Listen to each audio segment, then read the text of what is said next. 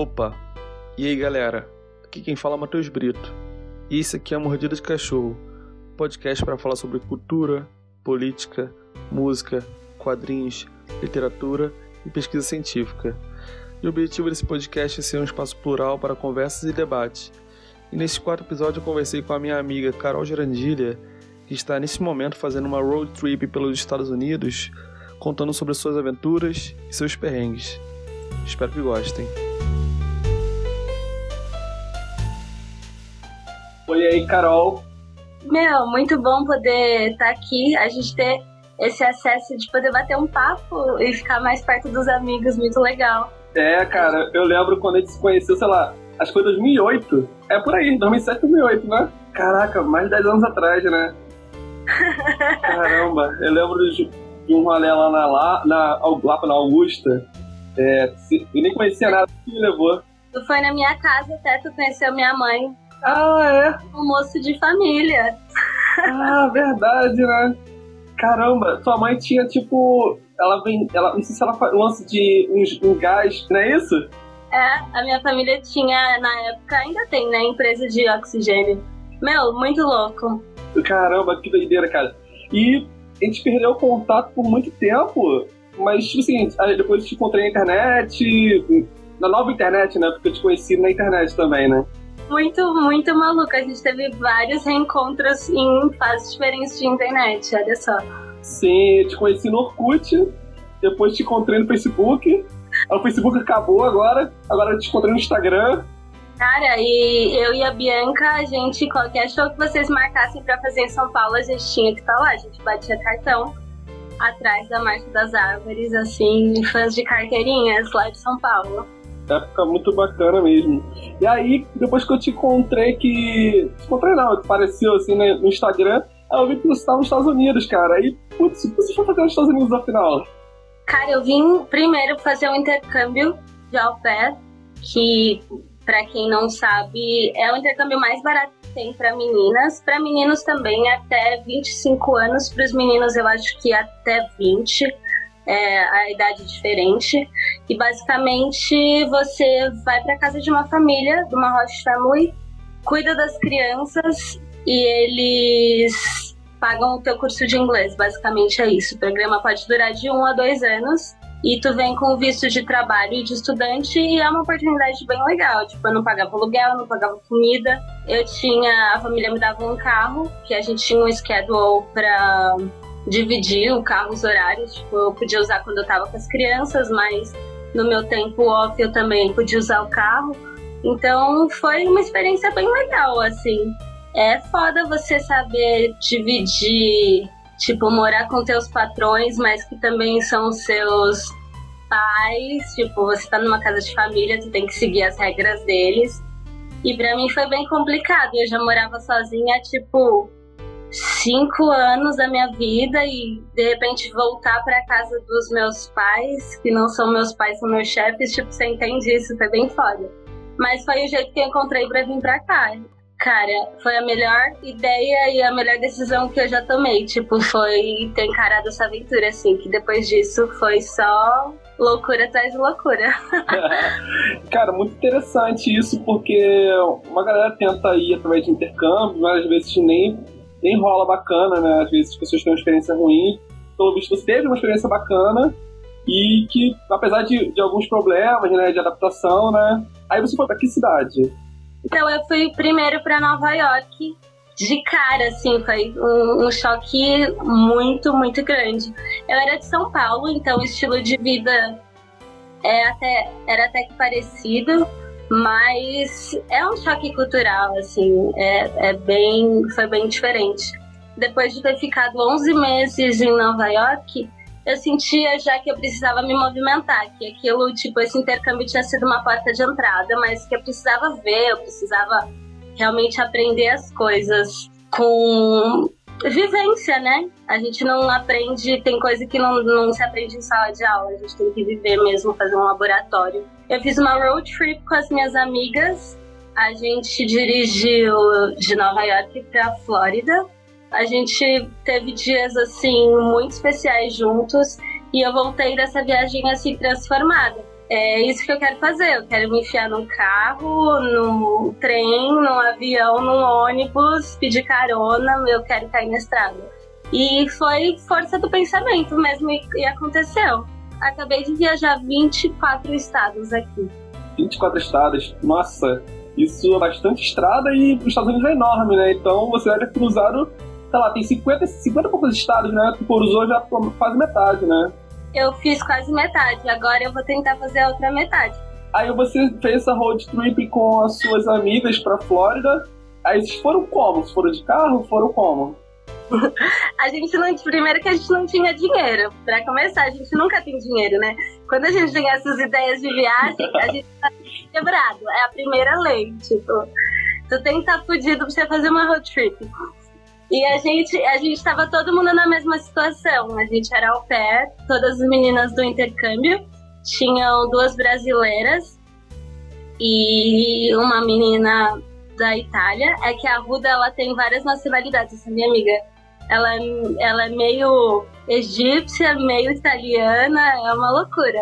Mora na Alemanha, enfim. E aí a gente tava na situação, a gente alugou o carro mais baratinho que tinha e a gente só caiu na estrada. A gente gastou, acho que, 400 dólares com o carro por um, uns quatro dias, foram 100 dólares por dia. E foi assim, muito, muito, muito difícil ficar naquele carrinho apertado e pegar a estrada. Eu, eu fico nervosa na estrada, eu fico meio apavorada, mas foi muito legal. Faria tudo de novo, assim, não, não dava para mudar nada. A ideia é ir pra Flórida por quê? Uma das minhas amigas tem uma casa lá. E aí a tia dela tem uma casa e a gente podia ficar sem pagar hospedagem, aquela coisa, né? Sim arrumar um amigo pra arrumar um canto pra só cair, sabe? Foi a mesma coisa quando eu fui, fui visitar o Alisson. Foi tipo, Alisson, você tem um sofá e eu quero ir te visitar. Lá pra Illinois, né? Chicago. Foi muito legal também. Peguei é. um ônibus um dia na estrada pra ir ver o Alisson de ônibus, assim. Quantas horas? Ah, foi um, um dia, tipo, 20, mais de 24 horas. Você estava onde antes? em Nova York, quando eu fui ver o Alice. É, é, tá perto até, assim. Foi, foi uma viagem de um dia de, pra ir, um dia pra voltar. Eu fiquei lá três dias, eu acho. Foi tipo, eu tinha dois dias off, eu falei, cara, eu vou ficar dois dias. Não, eu tinha quatro dias off, e aí eu pensei, ah tá, dois dias na estrada e dois dias lá. E aí eu só fui rapidão, foi um bate-volta. Cara, pô, imagino que pra cruzar esse, esse, essas cidades aí, ficar tanto tempo na estrada e por pouco dinheiro, ou talvez nenhum dinheiro, eu tenho tido vários perrengues, né? Então, conta um pouco sobre isso. Primeiro, a internet é um cu, você fica sem. Tem lugar que se você não tem Wi-Fi, não tem sinal, é, os ônibus param no, no, meio do nada. É bem complicado para comer. Eu tô numa dieta vegana. Eu não falo que eu sou vegana porque ainda eu consumo produto, tipo, eu uso uma bota de couro, eu, a gente tem tipo, produto de maquiagem ainda que eu tenho que é testado em animal, mas que eu consumo mesmo de alimento eu não tô comendo faz um tempo. Então é bem complicado quando eu tô na estrada. Tipo, eu vivo de amendoim, coisas castanhas e bora. E no começo, quando eu comecei a viajar, meu inglês ainda era muito fraco. E o meu sotaque é muito forte assim, tinha algumas coisas de comunicação e estando sozinha tem que se virar. Então eu acho que a barreira linguística foi um choque. Só perrengue. mas aí você. Você foi, na verdade, você foi com inglês é, bem fraco, mas também foi com a intenção também de estudar, fazendo um curso aí, né? É, o curso, tipo, eu não, eu não tive muito tempo na realidade para estudar de fato ir para uma escola. Eu fui sempre, tipo, vendo filme, falando com as pessoas, vendo séries, escutando música, aplicativo no celular. Tipo, vai que vai. E fala com as pessoas. Tipo, tu imagina eu perdida, sempre viajando com a minha bike, com mala, com mochila. Tipo, se vira, nega, vai, vai atrás. Nossa, eu confesso que eu teria um pouco de medo, assim, talvez. Você é bem corajosa. Às vezes, tipo, tinha que conhecer alguém. Tu pensa, eu fico com vontade de fazer xixi. E aí eu tô lá com a minha bike, com a minha mala. E eu tenho que dar um jeito de, tipo, entrar com a bike no banheiro, ou eu prendo ela em algum lugar. Tipo, é sempre um caos, caótico. Ah, então você falou que tá com sua bike agora. É, então você está viajando de ônibus agora e botando sua bike no bagageiro do ônibus? Como está sendo isso? Então, eu viajo sozinha, eu levo a bike e eu tento ver as melhores opções de levar. Normalmente ônibus e trem, tu não paga a bicicleta, mas se você viaja de avião, aí você paga extra também. Então eu sempre vou no que, que sai mais barato. Agora, depois dessa minha road trip com as minhas amigas que eu estava falando que eu fiquei loucurada para cair na estrada, eu resolvi me mudar para Flórida realmente. E aí eu conheci uns amigos na Flórida e aí eu fui para lá. Esse meu grupo de amigos tem uma RV, que é um trailer. E aí eles falaram: "Carol, larga o intercâmbio e vem realmente aprender inglês e aprender ter a sua vivência que você quer, viajar e vem viver com a gente por seis meses, o, o tempo que você sentir que você precisa ficar. E a gente está indo para passar o verão em Boise, em Idaho, que é uma cidade aqui, é a maior cidade, eu acho, de Idaho, Boise, é a capitalzinha aqui. E aí eu só larguei tudo e me mudei. E aí agora, tecnicamente, eu vivo no Mervi já faz. Desde janeiro, eu larguei. É, janeiro, então já faz seis meses? É, isso. Não, janeiro é fazem sete meses. E aí a gente tá viajando.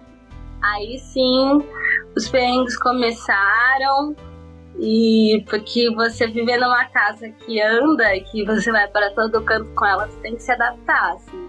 Foi uma outra adaptação, tipo, eu tive que começar quase tudo de novo, essa coisa de se adaptar. Mas e aí, como tá sendo? Você tá viajando com quantas pessoas?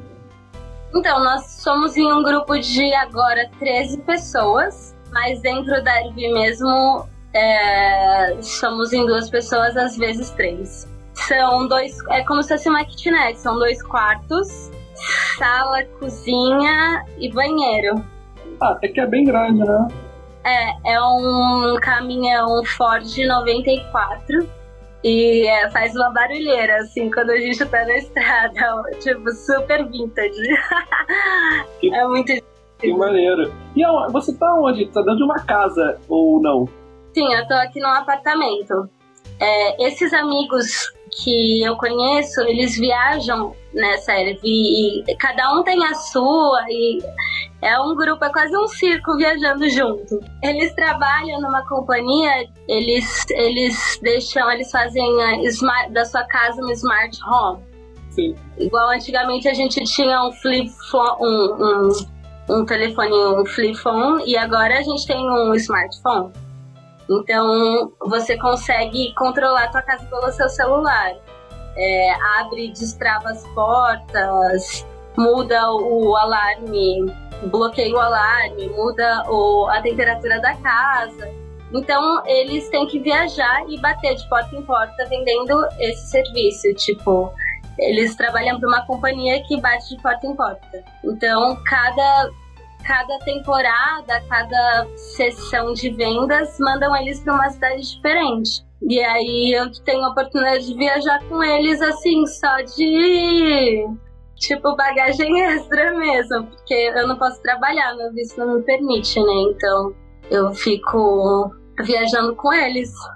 Pô, que interessante, hein? Que interessante. E sobre, é, que você não se aprofundou agora como você citou, sobre perrengues. Conta algum perrengue um perrengue foda que tu passou por esse caralho, agora fudeu. Bom, esse caminhão, essa RV, ela quebrou, a gente ficou na estrada mais de uma semana, quando a gente começou, a gente saiu da Flórida e começou a viajar pra Idaho. Todos os dias ela quebrou, tipo, uma semana. e todos os dias eram, é, era uma coisa nova. A gente estava em Las Vegas e aí ela quebrou, quebrou. E a gente só tava, tipo, passando, cruzando Las Vegas. E ela só quebrou. E assim, em Las Vegas as pessoas têm muito pilantra lá. Tipo, não é uma cidade que você pode confiar ou sair conversando com qualquer um da abertura. Tipo, a gente que é de São Paulo e do Rio, a gente já tem que ficar de olho aberto, a gente já tá aqui, ó, muito esperto. Então, no, nessas cidades que eles estão esperando os turistas mesmo pra qualquer tipo de abertura que você der, eles tentarem tirar uma grana de você ou te engambelar. Então, meu, tu pensa, tu tá com a tua casa ali, todos os teus bens estão ali, tipo, o negócio tá quebrado no meio da estrada. Para um carro, tipo, com os caras e eles assim, ah, vocês estão quebrados, vocês precisam de ajuda. A gente é mecânico pra ver o que tá acontecendo. E isso e aquilo. E a gente já tinha acionado o seguro e tava lá esperando. Mas, sabe? E o, e o medo? E assim, quanto mais para dentro desse lado do país a gente vinha, tipo, a gente tava, a gente tava num, numas passando por umas re regiões bem conservadoras, assim. E aqui o pessoal anda tudo armado. E nessa onda do coronavírus e da pandemia, mais ainda, a galera fica meio assustada, assim, os americanos, pelo menos dos estados que eu passei, estavam assim, eles estavam mais é, receosos. E esses caras, a gente viu que eles estavam armados, assim. E eles estavam se aproximando do jeito mais assim, querendo ser legal, sabe? mas eles queriam alguma coisa. Para mim, esse foi uma. Não deu a nada, é claro. Os caras do seguro chegaram. E aí, logo mais, uma polícia rodoviária encostou para ver o que estava acontecendo.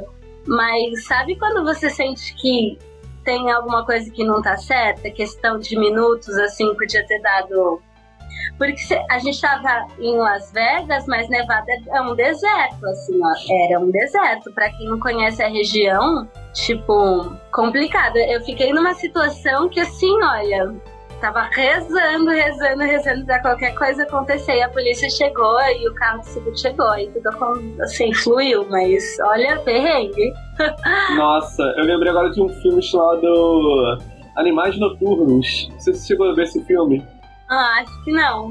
É mais ou menos isso que você falou. Só que, só que dá merda. Meu, tem vários parques nacionais, assim.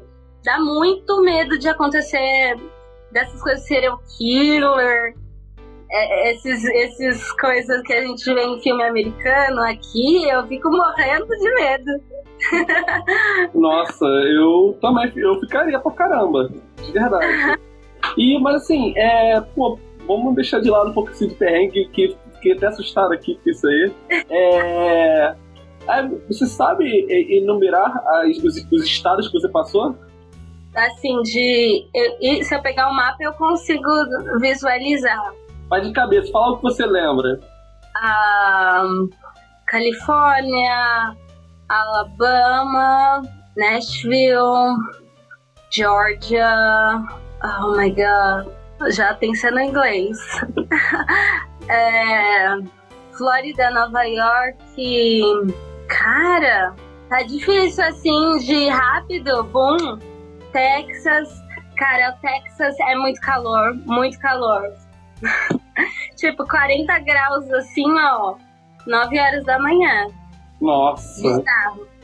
Seco, seco, tipo, o nariz, o, os olhos ficam todos secos, assim, muito, muito calor. Nossa, é. Isso em relação. Mas é engraçado, né? Porque a gente cresceu vendo filme americano, né? Aí te vê assim, nesses filmes, é, nesse centro-oeste americano, que é, parece ser muito calor, e a galera sequinha, sem suor nenhum. Eu caramba, como é que é isso? Eu não sei, eles não tomam muito banho, né? Então deve ser uma coisa já natural de adaptação. Mas para mim, o que foi, eu tava animada pra chegar no Texas, eu tava achando que ia ser uma coisa assim, de filme Wind West. Cadê? Cadê o Texas? Cheguei lá, uma cidade normal. Eu fiquei, cadê o Texas dos filmes de Bang Bang? Mas aí tinha, pra minha felicidade, tinha um posto de gasolina que parecia um salão, assim. Aí eu fiquei feliz. que interessante isso, cara. E sobre você mostrou aí os itens que você tá colecionando. O que mais você tá colecionando dessa viagem? Cara, pedra. Eu, eu sei que não pode pegar em parque nacional nem nada. Tem lugares que eles vendem alguns parques nacionais que eu fui, tem uns tipos de cristais, de pedras. Aí, bottoms, chaveiro, o globo de neve e caneca e algumas camisetas e moletom. Eu não sei como eu vou levar tudo isso de volta pro Brasil. Vai ter, tipo, uma mala só pra quinquilharia, tipo, cada com itens colecionáveis. Eu não consigo não evitar. Nossa, muita coisa maneira, cara. Depois eu quero até ver. Você coleciona alguma coisa? Sim, cara, eu coleciono livros. Ah, muito cult! Tu gosta de quadrinho? Sim, então, a minha coleção, a, a parte maior da minha coleção é quadrinho. Ah, então, eu, eu lembro disso. Vou tentar achar algum legal de quadrinho aqui, vou te mandar. Nossa, por favor, eu vou, vou adorar, vou adorar muito, de verdade. Cara, é sobre. Você pensou algumas cidades aí que você provavelmente não conseguiu pensar em todas as cidades que passou, porque realmente foram muitos e acabou que não que nem combinou nada pra você estar lembrando disso. Mas provavelmente os que você citou foram os que você mais gostou. Me fala os que de fato você mais gostou e o que você gostou dessas cidades, o que você viu que achou que era. Você, cara, que interessante isso. Cara, Chicago mesmo foi uma que muito me surpreendeu. Eu confesso que eu gostava de Chicago porque tem uns rappers lá, tem uma influência de música de hip hop que eu gosto. E mas eu fui mesmo por causa do Alisson, de ir lá visitar ele fui nesse impulso, né? Foi a minha motivação. E a cidade, eu fiquei assim, apaixonada e queria ter tido mais tempo e quero um dia voltar lá, porque o pessoal é, é mais estiloso, eles são mais legais. O frio do caramba, mas. Ai, eu não sei explicar. É, a cidade é bem moderna, mas tem um clima, assim, uma pegada em downtown europeu assim, é bem chique os prédios, umas construções antigas. O, o metrô também, o trem do lado de fora e suspenso, é muito, muito, muito maneiro. Assim, eu fiquei apaixonada, quero voltar lá. E eu amei. É, tá falando isso só porque o Alice vai ouvir isso depois e já fala assim: ah, que valeu a pena a vida dela. Cara, então essa cidade tá marcada assim pra sempre, realmente, no meu coração, no meu corpo. Fiz amigos incríveis lá, amigos do Alisson. Foi, foi demais, foi demais. Pô, que legal. E você consegue pensar em um outro aqui também, tipo assim, não só legal, porque provavelmente tudo que está passando está sendo legal e novo. Mas uma coisa assim, assim, uma cidade que foi muito legal também e também te surpreendeu igual Chicago. Arizona. O Grand Canyon foi assim, imensidão. Foi, foi a natureza, assim, ver uma, uma, uma mutação geográfica assim na sua frente daquele tamanho e você se sente assim um grão de areia assim é, foi me colocou parece que me chacoalhou assim e me pôs no lugar de novo. Foi essa sensação que eu tive nesse estado. É como se claro que não nas devidas proporções né? Tipo você falou os astronautas estão lá no espaço e olham para a Terra e vê tudo pequenininho, né? É, uma história interessante desse dia foi que a gente estava só cruzando o Arizona, porque a gente tinha que chegar aqui em Idaho para trabalhar, a gente tinha um prazo nessa viagem. Então a gente não estava fazendo muitas paradas, a gente não estava numa road trip para se divertir quando eu passei no Arizona, a gente estava trabalhando. Só que a gente estava passando na frente do Parque Nacional, assim, e ele estava fechado por causa do coronavírus.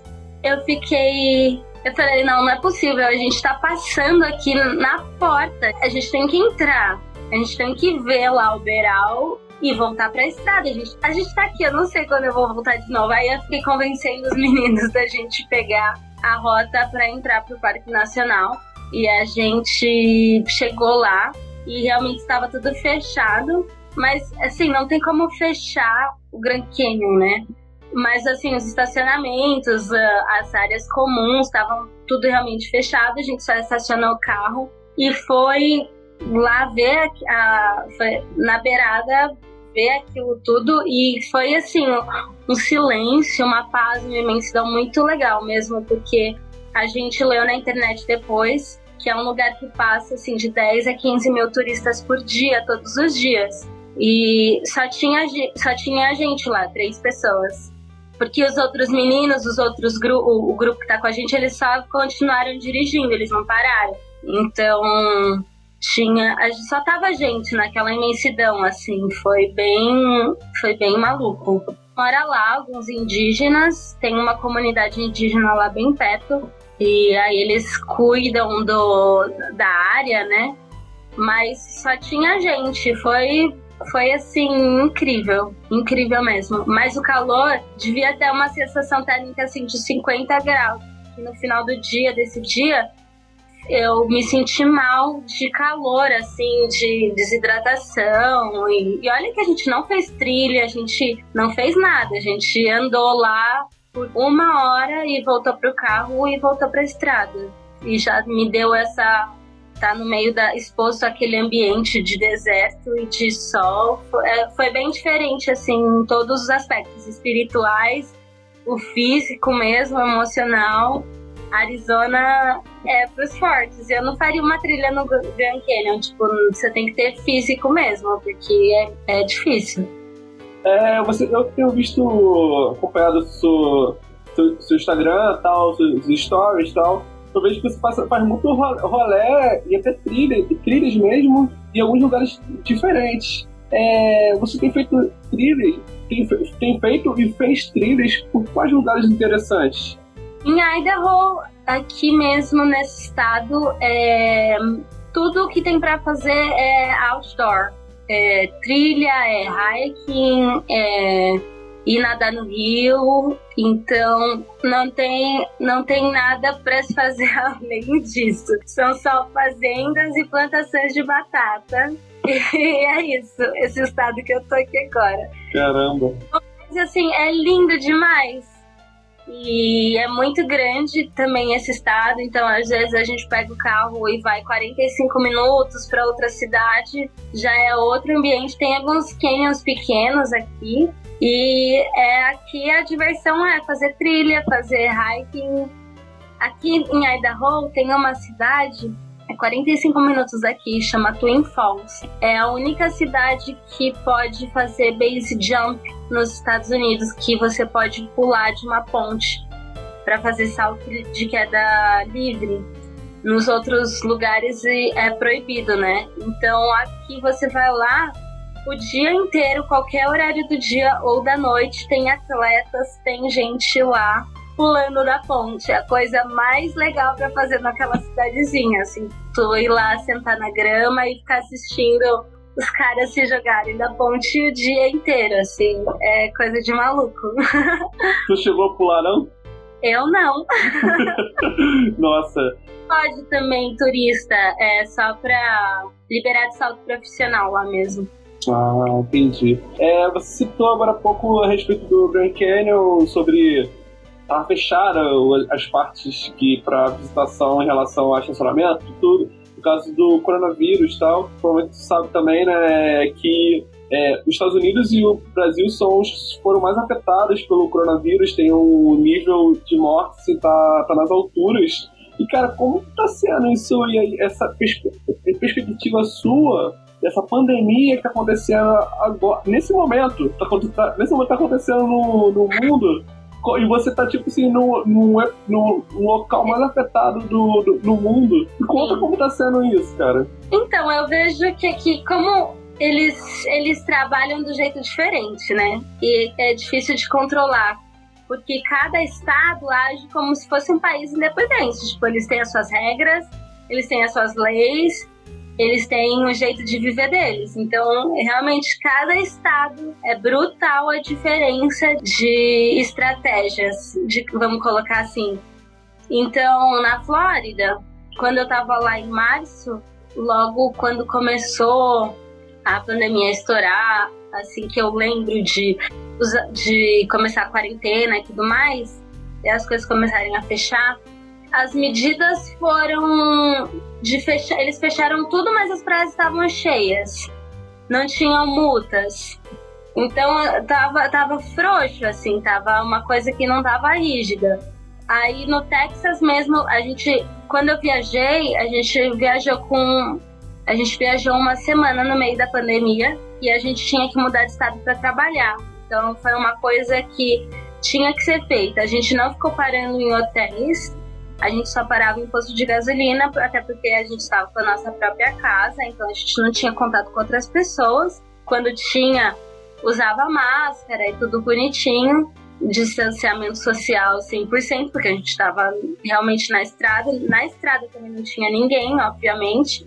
Então, foi bem. Quando a gente parou no Texas, eu acho que foi assim para almoçar, alguma coisa a gente sentiu que o clima lá tava diferente. Tipo, eles estavam realmente quarentenados, a polícia parou a gente a cada. Enquanto a gente não saía de lá daquela cidade, a polícia tava atrás da gente. Tipo, a gente explicou, a gente só está cruzando, a gente tinha um papel que dizia que a gente tinha que trabalhar, por isso que a gente estava na estrada. E uma, uma autorização, né, para pegar a estrada. E assim, quando a gente chegou aqui em Idaho, é, ainda está acontecendo isolamento social e aqui a gente, a população é bem pequena até. Então, nessa cidade que eu tô agora. Então, os restaurantes estão abertos só para você pegar para retirar. Algumas áreas abertas que tem coisa, restaurante com área aberta, você até pode comer, mas eu mesma não vou, porque não precisa, eu não preciso disso, de, dessa interação. Acho que quem pode evitar, evita. Mas é assim, eu enxergo que cada estado age e reage de um jeito e abre e fecha. Então eu acho que fica difícil controlar, porque cada um faz o que quer, que parece. Igual no Brasil, né? Nossa, aqui tá, tá bem complicado. E, tipo assim, é, eu não sei quando começou, de, quando foi declarado quarentena aí. Aqui no, aqui no Brasil foi na segunda quinzena de março, se eu não me engano. E, tipo assim, eu senti que, tipo assim, de, em março até abril, maio, tava, tipo assim, tava. Claro que não todo mundo tal, mas, tava, mas eu senti que tava uma, uma comoção, tava rolando fizeram, né? Tava rolando. Tava, tava. Eu vi que a galera tava, tipo, é, ficando em casa mesmo e, tipo assim, ainda fazendo o possível para estar dentro de casa. Mas é tipo assim, de, sei lá, junho, julho pra cá, começou mora caralho. Fudeu, porque, tipo assim, também a galera tá ficando doida dentro de casa. Eu, eu também tô ficando doido. Dentro de casa tá foda. E que a pessoa não tá acostumada a isso, né? É uma outra realidade. Eu acho que o bacana não tem nada de bacana nessa situação, né? Mas talvez para as empresas aprenderem novos jeitos de trabalhar e de economizar, e ver que é possível trabalhar de casa, pode ser uma realidade aí do futuro. Até porque eu não, não tenho esperança dessa pandemia acabar tão cedo se essa vacina não sair e for de acesso público geral um, até lá, a gente tem que usar essas novas iniciativas, esses novos conceitos e tentar ser o mais saudável nisso possível, né? Para as empresas até pode ser um ponto bom de economizar com aluguel, com isso e com aquilo.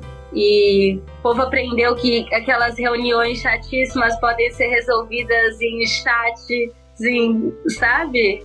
Sim. É, eu tô trabalhando de casa desde março. Eu só tava falando dessas coisas, de ser mais prático, né? De você tá aprender a lidar com as situações, se adaptar. Sim, eu tô trabalhando de casa desde março. Eu fico o dia todo nessa cadeira aqui, eu trabalho aqui, nessa, tô aqui na mesa de trabalho, aqui, aqui no meu quarto. Tu arrumou alguma. fez uma rotina para não pirar, separar, separar trabalho da sua vida pessoal? Como é equilibrar isso agora que você passa todo esse tempo só em casa? Então, eu, eu sempre queria, acabo criando umas rotinas, tipo, por exemplo, eu, eu acordo um pouco mais cedo do que o meu horário de entrar no trabalho, aí eu faço alguns exercícios, faço café, aí eu vou agilizar alguma coisa da casa, aí eu sento aqui e tô ouvindo música e tô sentado aqui, que é até o meu quarto, né? Mas, tipo, assim, por exemplo, é, acabou o horário de trabalho, à noite tem dia da semana que eu tenho um curso, aí eu faço online também. E quando eu, eu não tô fazendo aula e nem trabalhando, eu fico na sala. aí eu volto só pra dormir. Só pra dormir mesmo. Mas na verdade eu entrei na área nesse, nesse questão do lance de tipo assim, de quarentena, como começou, etc. E citei que, tipo, aqui de junho para julho começou tipo, me afrouxar full no, no, país inteiro, assim. E tu sentiu essa mudança nesses últimos últimas semanas? Então, foi a mesma coisa aqui, mas aí teve o 4 de julho que a galera pirou. Todo mundo estava fazendo churrasco, o país inteiro, com as suas famílias reunidos e festas e tudo mais. E depois, no 4 de julho, no, no, dia seguinte, no dia 5, teve um lockdown, assim. Tava todo mundo, tipo, alerta vermelho, quarentena. Bom pra, tipo, sabe? Porque saiu controle, os números subiram caoticamente de um dia pro outro. Tipo, bum, pipocou. Então, agora, em qualquer lugar que você vai, realmente, todo mundo tá de máscara. É, até dentro do carro para sair, a gente tá com a máscara. Eu vou pedalar com minha bike, eu vou de máscara. As coisas estão mais diferentes depois do 4 de julho.